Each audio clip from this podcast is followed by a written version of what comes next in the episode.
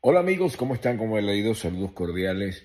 Quiero colocarles una oración que me pareció impactante, una oración que lo hizo un pastor, pero escúchenme, te lo tienes, no te lo tienes que perder, lo tienes que escuchar, porque fíjate que él en pocas palabras dijo los errores que hemos cometido aquí en los Estados Unidos, nosotros como norteamericanos, como miembros de esta sociedad de Norteamérica y que debemos de cambiar.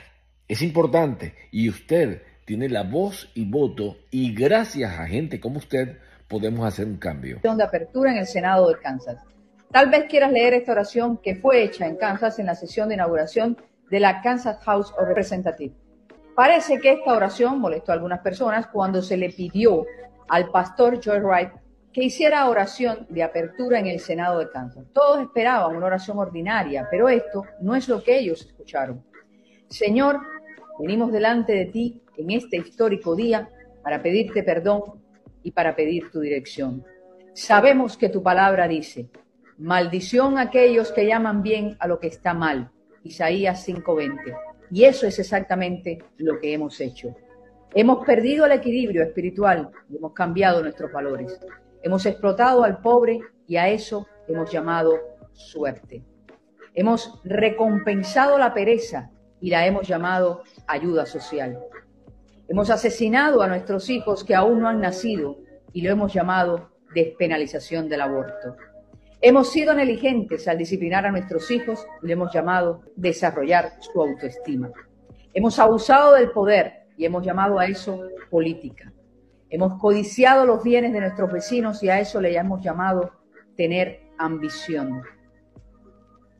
Hemos contaminado las ondas de radio y televisión con mucha grosería y pornografía y lo hemos llamado libertad de expresión.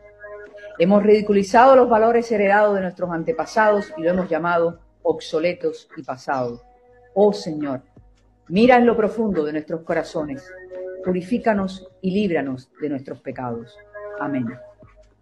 La reacción fue inmediata. Un parlamentario abandonó la sala durante la oración. Tres más criticaron la oración del pastor, calificando la oración como un mensaje de intolerancia.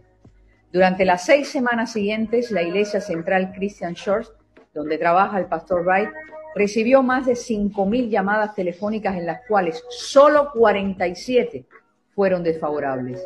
Esta iglesia recibe ahora peticiones del mundo entero, la India, África, Asia, para que el pastor Wright ore por ellos. El comentarista, Paul Herbert, difundió esta oración en su emisión de radio, The Rest of the Story, el resto de la historia, y ha recibido una acogida mucho más favorable por esta emisión que por cualquier otra.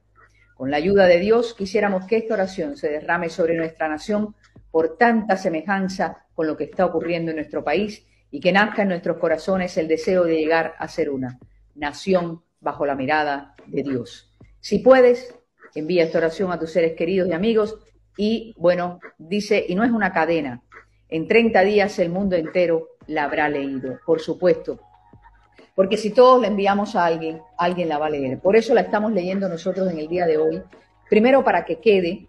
Y segundo porque nosotros llegamos a una gran cantidad de personas.